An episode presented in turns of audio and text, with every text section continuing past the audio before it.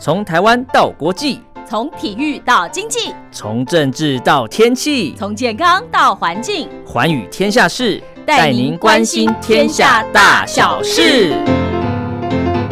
Hello，收音机旁的听众朋友，大家好，我是陈燕，欢迎收听每个礼拜四、礼拜五在早上的七点到八点，下午的十七点到十八点。哎，对，其实是五点到六点哦。让我们在寰宇天下事的节目频道当中共度一个小时的节目时光。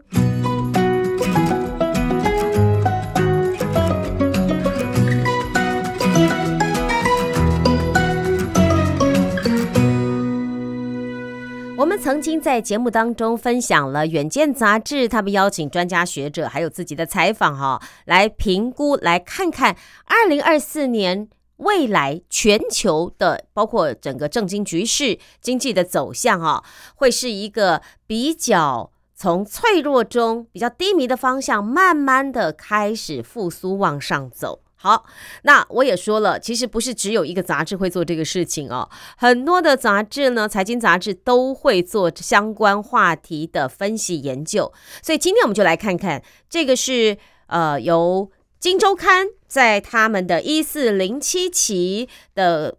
封面故事谈到。二零二四全球经济的关键报告，摆脱通膨干扰的最后一里路，也可以说是拨云见日的一年呐。因为过去这一年呢，高通膨是全球经济的主旋律。可是随着欧美央行的升息循环告了一个段落，这场将近两年的抗通膨之战，似乎也应该到了收尾阶段了吧。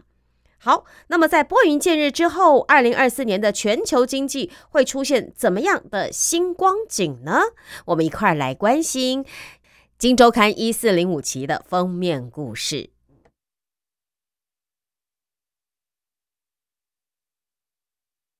二零二三年十一月一号，美国联准会 （FED） 举行这个倒数第二场的联邦公开市场委员会的会后记者会。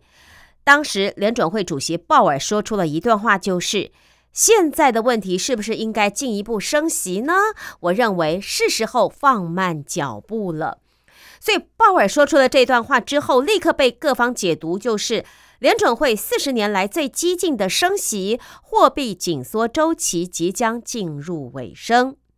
而升息周期的预告结束，也代表。过去两年困扰全球的通膨压力已经相当程度得到了舒缓。换言之，全球从二零二二年三月联准会启动暴力升息以来的这场抗通膨之战，也正迎来迎接终点线的最后一里路。十一月八号，知名投资银行高盛发布二四年全球经济展望报告。报告的英文标题哦，相当程度呼应了市场对高通膨即将迎来尾声的乐其预观。它的标题就是 “The hard part is over”。那么在报告中呢，高盛观察到全球主要国家扣除食品跟能源价格的核心通膨率，已经从二二年的百分之六的高位回落到目前的百分之三左右。所以预估到二四年底应该会进一步下降到百分之二到百分之二点五的水平。高盛认为，已开发经济体不管是商品、住房、劳动市场的供需状况都在持续改善，而对抗通膨的最后一里路应该不会太过困难。至于整体通膨率，根据国际货币基金 IMF 在十月中发布的展望报告预测。全球的通膨率将从二二年的百分之九点二降到二三年的百分之五呃五点九，二四年会进一步降到百分之四点八。所以高盛的报告说，预估多数的国家通膨都会在二五年恢复到目标水平。只不过在欧美主要央行利率居高不下，透过压抑消费跟投资需求。牵引通膨快速降温的另一面，其实也代表着二四年的全球经济成长动能很难避免的会受到同样的压力。OK，那是什么压力呢？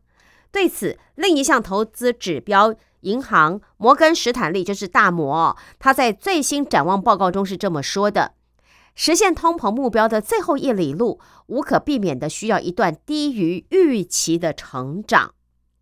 那么，在大摩眼中的低于预期，代表的是二四年的全球 GDP 成长率将从今年的百分之三下降到百分之二点八。无独有偶，高盛也在报告中给出了低于预期的预测，全球 GDP 成长率将从今年的百分之二点七降到二四年的百分之二点六。至于 IMF 对二四年全球景气的展望，基调则稍稍乐观。预估全球 GDP 的成长率将从二三年的百分之三略降到二四年的百分之二点九。虽然虽然你说看这个绝对值，你只下降了百分之零点一，这有用吗？但是 IMF 强调，这个数字还是远远低于两千年到二零一九年间百分之三点八的历史平均值。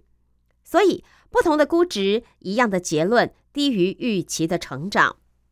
而全球经济蹒跚向前，缺乏足够强的动力，但又不至于陷入衰退。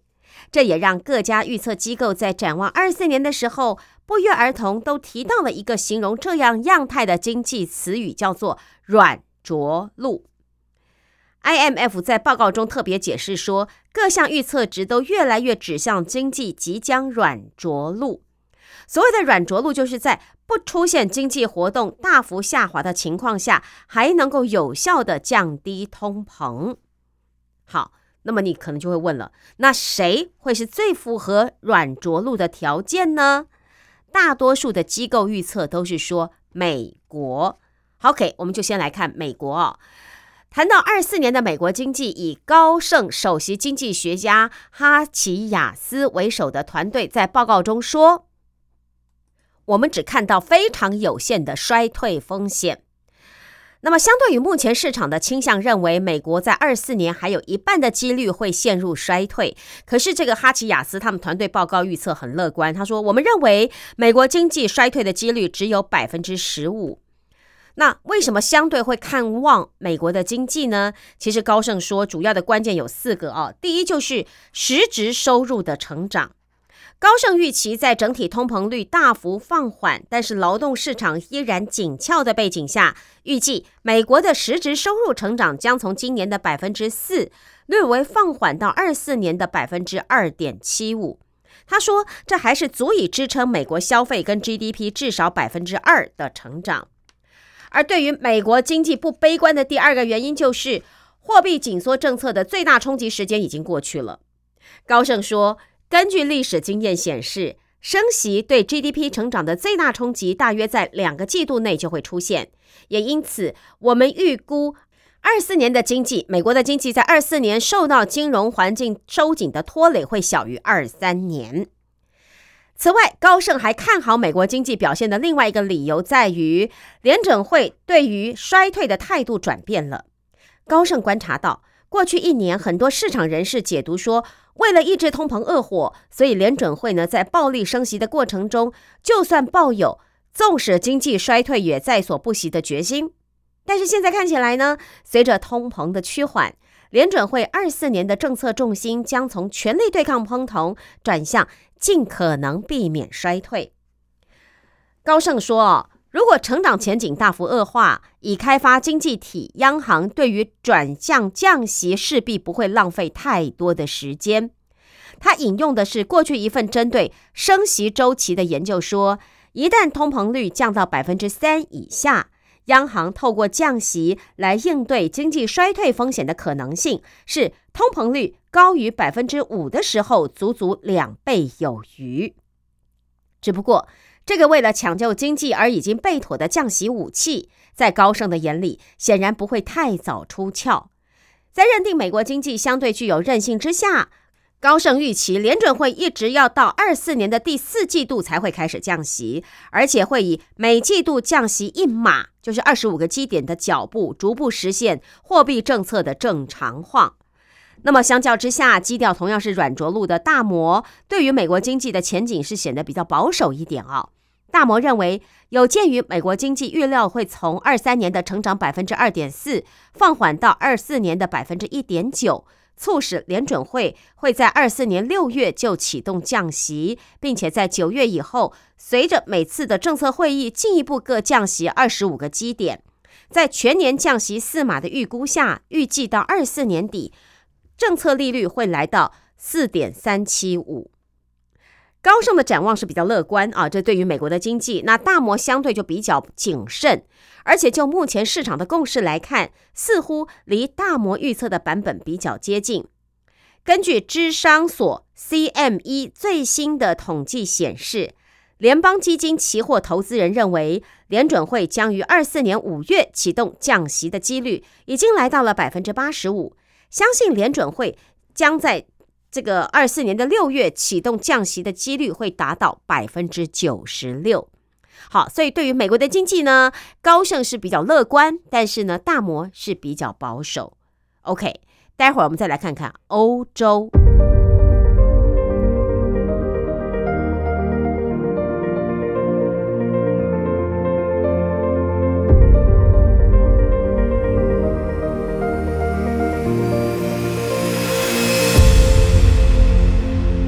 一年来，历经俄乌战争跟能源短缺的危机，欧洲的经济走过了水深火热的一年。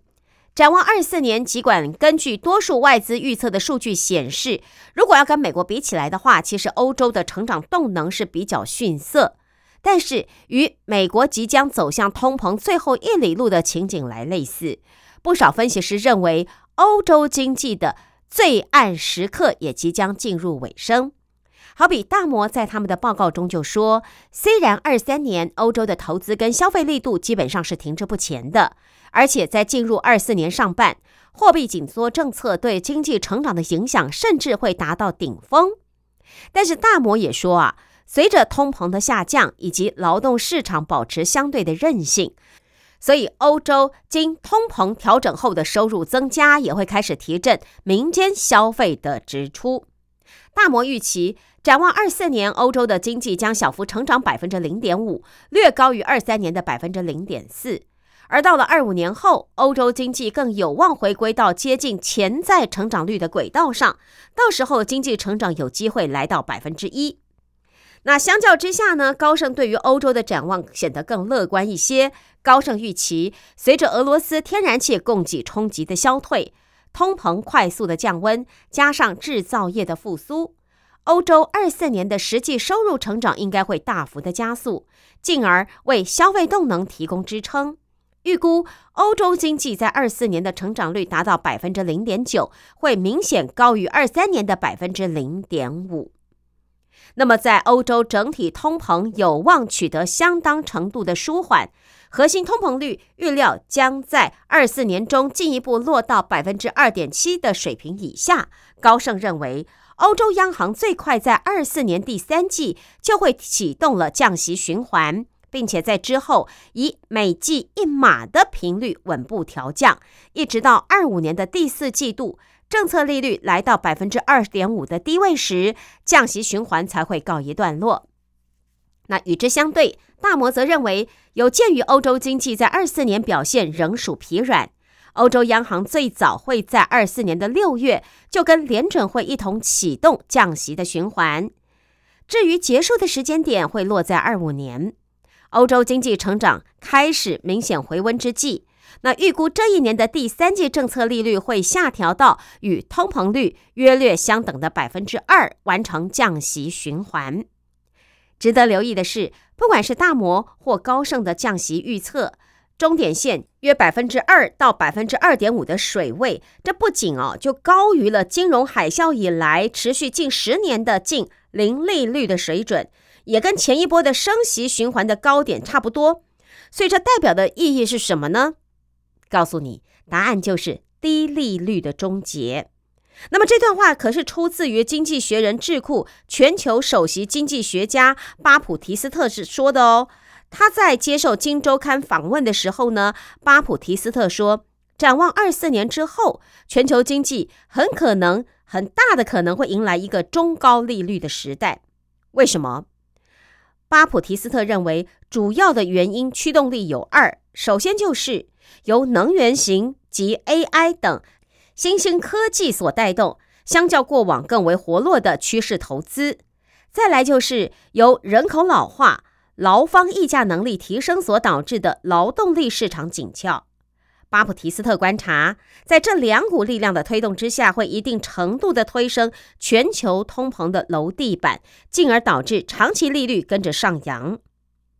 所以，巴普提斯特不免感叹说：“他看到疫情前十年全球曾经共同经历的低利岁月，他说我们回不去了。”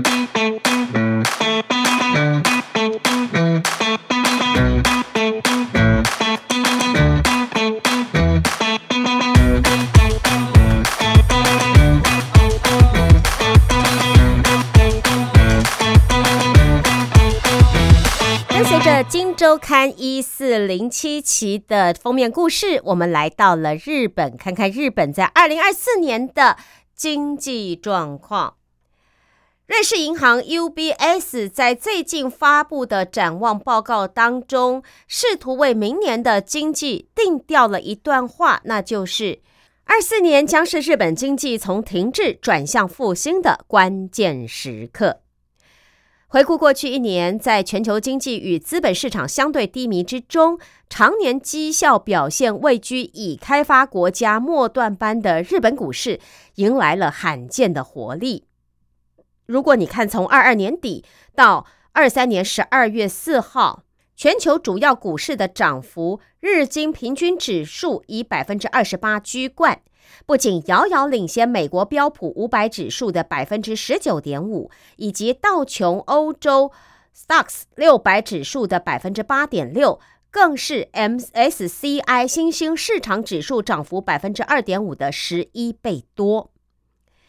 还记得十一月二十号，日经在盘中冲破了三万三千七百五十三的高点时，这是创下了三十三年来历史新高的同时。也突破了日本泡沫经济崩溃后的历史最高价。知名经济学家陶东在接受《金周刊》专访的时候，一一细数着日本经济过去一年所历经的质变。他说，通货预期出现了改变，工资上涨趋势也出现了改变。随后，他就下了一个结论，就是我相信日本已经走出了失落的三十年。事实上，不仅陶东有这样的感觉，日本的经济走出了失落年代，几乎已经成为当前外资的普遍共识。例如，高盛在展望报告中说，强劲的二三年薪资成长表明着日本央行正朝着薪资与价格之间良性循环的目标迈进。又例如，大摩认为，日本国内通膨和薪资同步升温的结构持续。将使二四年日本的名目 GDP 成长率来到百分之四左右的高位。那么从实质面来看呢，大摩也觉得非常乐观。他说，日本实质收入的复苏及强劲的春季薪资谈判，应该会相当程度提振日本二四年的民间消费。首任国际总经，同时常年关注全球科技股发展的台新金控首席经济学家李振宇，在接受《金周刊》专访的时候，还特别强调说，日本股市一定会被再次提高估值。李振宇就以大家最熟悉的护国神山台积电举例来说，表示台积电确实很强，没有错。但是台积电不能没有日本啊？为什么？因为他说台湾半导体很多的上游化学材料设备，乃至于光阻剂等等，都大量仰赖日本供应。再加上当前全球积极发展 AI，日本半导体产业也有望因此受惠。那么利多已经部分反映在市场上。根据野村证券的统计，今年以来，截至十一月二十号为止，日本半导体指数涨幅高达百分之七十三点四，表现遥遥领先美国费城半导体指数和台湾半导体类指数。但是这还只是开始。李振宇认为，在弱势日元的助攻下，日股的黄金年代才正要展开。他观察不少日本企业的估值，未来势必都会再经历一波上调。他说，日本的科技股是当前全世界最被低估的科技股之一。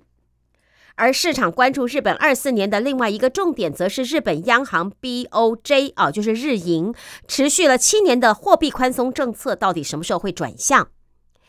日银的动向之所以高度受到市场关注，是在于日本是二二年欧美及亚洲多数国家央行持续启动升息之后，目前全球主要经济体当中，唯一仍然坚持负利率宽松政策，并且采取直利率曲线控制（简称 YCC） 调控长期公债利率的国家。而二四年市场普遍认为，就是长期乖离的日本货币政策应该会归队的时刻。随着日本经济重回成长轨道，外资普遍预期日银将在二四年结束长达七年的负利率政策与 YCC。大摩认定日银会在二四年一月取消负利率与 YCC 政策，并且在七月正式摆脱零利率。瑞士银行则预测，日银会在二四年四月结束负利率政策，随后在七月升十升息二十五个基点，并最早在二四年四月，最晚在二五年四月之前取消 YCC 政策。而曾经担任日本大藏省国际金融局局长、被国际媒体尊称“日元先生”的神远英姿，在接受《金周刊》专访的时候，则认为。考量日银会以稳定为优先，追求政策平稳过渡，也因此最后这个 YCC 啊，就是直利率曲线控制的政策转向，或许应该会等到二四年的七月。那么政策转向之后呢，也将相当程度来牵动日元的走势。在日银走向紧缩之后，不少外资也预期日元的汇率将从目前的低点来回升。好比说，大摩预期日元对一美元的汇率在二四年底将回升到一百四十日元的水位，巴克莱则估一百四十五，瑞银则上看到一百三。那比较另类的声音是高盛，他认为日银的稳步转向对汇市影响其实相对有限，所以呢，还是将二四年底的日元汇率展望定在跟目前差不多水准的一百五。至于神元英姿看法跟瑞银差不多，认为到时候日元对美元的汇率有望重返一三零的近一年高位。好，那么一月过后，我们再来看看哈台湾跟中国的二四年经济预估。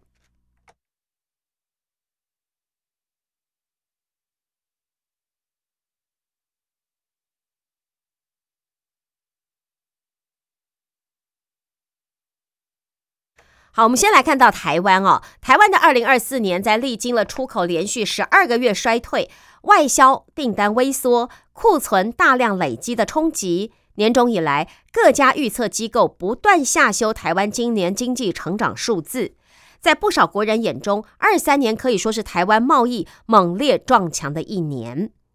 但是，随着持续迈入年底，出口于九月重回正成长。台湾经济否极泰来的曙光似乎已经渐渐闪现了。台经院研究六所所长吴孟道说：“二四年的台湾会比二三年好上不少，台湾经济有望脱离二三年力图保一的泥淖，重新回到百分之三的中度成长区间。”就其原因呢，吴孟道解释说，从投资面来看，目前库存已经逐渐回到了正常的水准，再加上厂商之前啊延迟的投资会在二四年逐步落实，而净零排放的目标将加快绿色投资。那么从消费面上来看，则来自二四年的基本工资与军工教员工的薪资调升，以及每人基本生活费免税额的调整，这都推升民众可支配所得。从出口面看，则是有望受惠于全球商品需求的复苏。呼应吴孟道的说法，富邦金控首席经济学家罗伟在接受《金周刊》专访的时候，也认为，在资通讯产品出口已经恢复正成长，民间投资力道有望回温到二二年上半年的背景下，二四年台湾的经济成长率保三应无大碍。不过，罗伟也提醒，展望二四年全球经济还有几大风险值得关注。如果相关风险没有办法妥善的应对，再加上制造业复苏动能假设不能如预期，那么全球最高的、最糟糕的情景之下，不排除可能出现同步停滞的状况。那第一个风险就是全球利率高原期过长。罗伟观察到，如果主要央行维持限制性利率高水呃水准太高的话，或者时间太长，会可能导致部分金融机构的流动性出现问题。严重的话呢，他说不排除再度引发类似二三年三月美欧银行的暴雷事件。这是第一个风险。第二个风险就是地缘政治。他说，二四年美国、印度、印尼还有俄罗斯、南非，甚至台湾都要举行选举。他认为其中由于美国的变数最大。他表示，有鉴于共和党可能在明年总统大选中胜出，到时候如果是川普回朝，势必会再度对国际经贸关系投下一记震撼弹。因此，台新金控首席经济学家李振宇他提出哦。根据过去针对美国选举年的研究发现，一九五二年到现在，没有一位总统候选人可以在经济衰退当年度成功连任。所以这代表什么呢？就说只要美国经济软着陆失败，川普就有很大的机会出现。而如果是这种局面的话，预计最早在二四年的下半年，全球资本市场就会开始出现动荡。不过，李振宇也补充，他相信美国经济终究得以避免衰退，因为他观察回顾去年此时，很多人呢在预测中犯下的最大错误就是小看了美国经济的韧性。所以，展望二四年，一幅软复苏之路的图景渐渐的清楚出来。而在这条路上，美陆两大经济体有望成功着陆，那么台湾跟日本也会重拾成长动能。至于深陷信心缺失冲击的中国呢，或许正在摸索着去杠杆下的转型契机。好，所以我们来看看中国。相较于各方对于美欧日未来一年经济展望的乐观基调，那谈到中国呢，大家都是另外一番的这个论调哦。因为回顾这个过去一年呢，中国疫后经济复苏的动能疲软，跌破了不少市场专家的眼镜。就其原因，经济学家陶东认为，关键在于信心的缺失。他说，民间的消费跟投资信心很脆弱，尤其是房地产债务问题始终没有得到解决，房价开始下降，而这又回过头来影响到了信心。在房地产市场的颓势并没有止住，消费信心难以提振下，展望二四年，外资对中国经济的看法也转趋保守。好比说。高盛在最新的报告中，就以略带警示的意味说，中国房地产的低迷市况很可能会持续下去，而由此产生悲观的情绪，将有可能在自我实现的预言中根深蒂固。至于大摩，则是将中国二四年的展望分成三种情境，而其中最有可能的情境就是渐进式的再通膨。在这种情况下，大摩指出。中国二四年的总需求将大致稳定，房地产危机也免于进一步的恶化。如果是这样的话，大摩预估二四年的中国 GDP 将成长百分之四点二，二五年将略微放缓到百分之四。与此同时，大摩补充，过去一年不断施咬中国的经济，由庞大债务驱动的通缩螺旋，将有渴望在两到三年内逐步的缓解。只不过，这看在瑞银前首席经济学家、现任牛津大学中国中心副主任马格纳斯的眼中，他说：“中国房市债务的压力就算是缓解，也还是没有办法改变中国疲软的成长前景。”为什么？马格纳斯表示说。尽管预料中国官方在未来几年还是会持续投入大量的国家资本，好比说支持半导体、电动车还有 AI 这些新兴产业的发展，他认为他们的规模实在太小，没有办法弥补中国房地产业的拖累。那事实上呢，大摩的预测也差不多显示说，就算在最乐观的情况下，中国的经济动能也将一路下滑。GDP 的成长率会从二四二五年的百分之五及百分之四点五，一路降到二八年甚至三零年间的平均百分之三点七。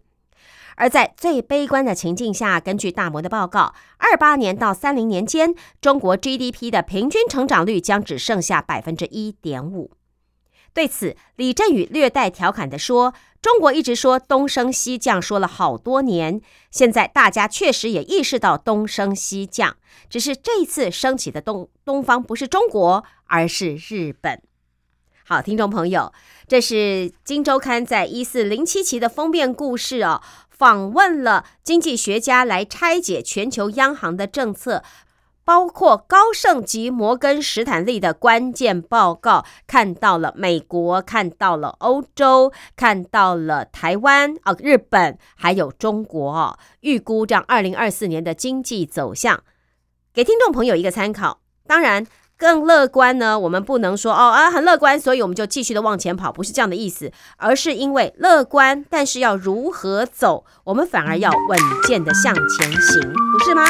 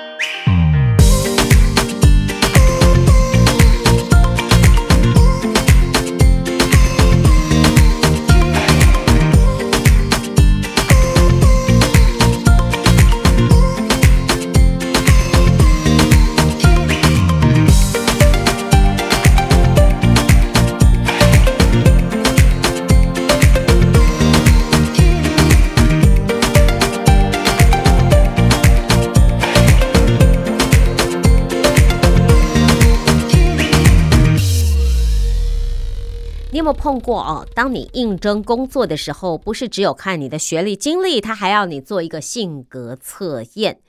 其实现在越来越多哦，在招聘流程当中的性格测验呢，变成一个呃，去考核或者是检核这个人才是不是我可以用的一个很好的方法。像美国人力资源管理协会 （SHRM） 就指出，百分之八十二的企业在面试之前呢，都会请呃这个应试者要做一些测验。那为什么呢？其实很简单，就是因为面试时间有限嘛。那我要怎么样去全盘认识、了解你这个人呢？所以透过这个所谓的性格测验。能够协助企业评估受试者是不是跟我公司的文化契合，能不能够胜任应聘职缺。它不代表说，哦，你今天这边测试的不合格，你就绝对不能做。不是，也许别的企业反而需要你这样个性的或性格的人去哦，就是要看你适合做不做得了这个工作。好，比方说呢，马斯顿人际取向性格测验 DISC 将人分成四种类型，分别是老虎、孔雀、无尾熊跟猫头鹰。所以，如果说今天公司想要找业务人才，他就需要积极主动、执行力强的老虎啊，就比较合适。那如果说他今天这个呃做事喜欢按表操课，他不喜欢呃积极应对或者不擅长去应对意外的无尾熊呢，他可能就不适合怎么样被应征业务，他可能适合做别的。好，当然这个性格测验非常多，但不管是哪一种，你知道什么样有效的去应用检测结果吗？所以，《商业周刊》在一八七九期就访问了七位专家跟企业的人资主管，来告诉你，这份测验它不会只是聊备一格的工具，可能在选用、培育啊，还有聘用以及留用这些阶段呢，成为管理者最佳帮手。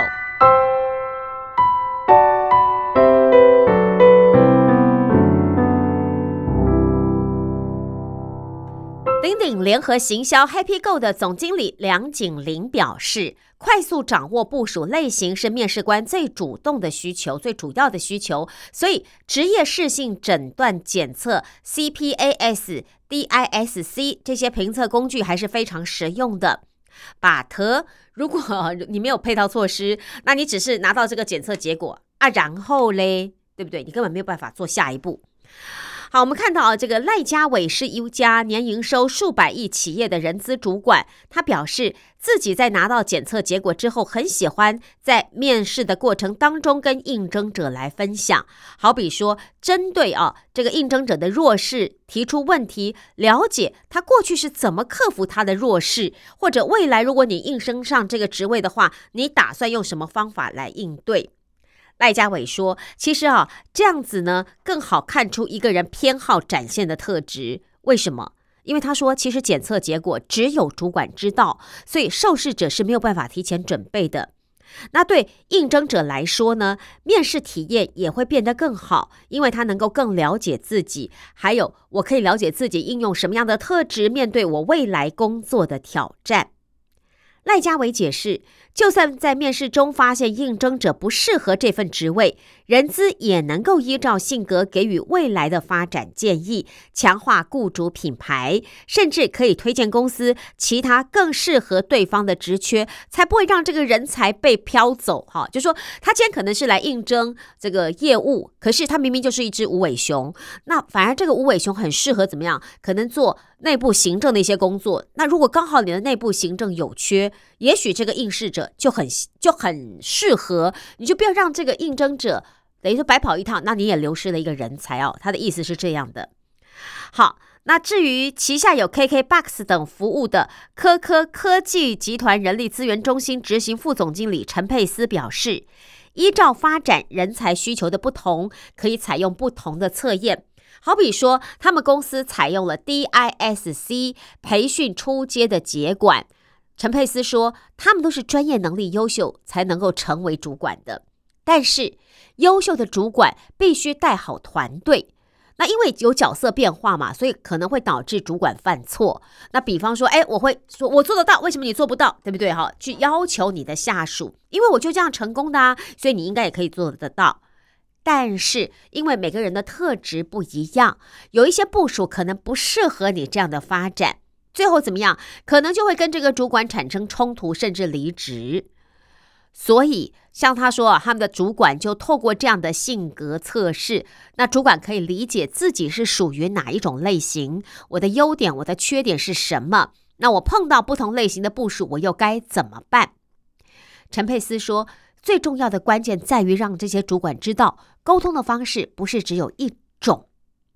因为当他们觉察到没有人是一样的，才可能改变。而他们如果能够主动找部署沟通的话，更可以提升团队的凝聚力。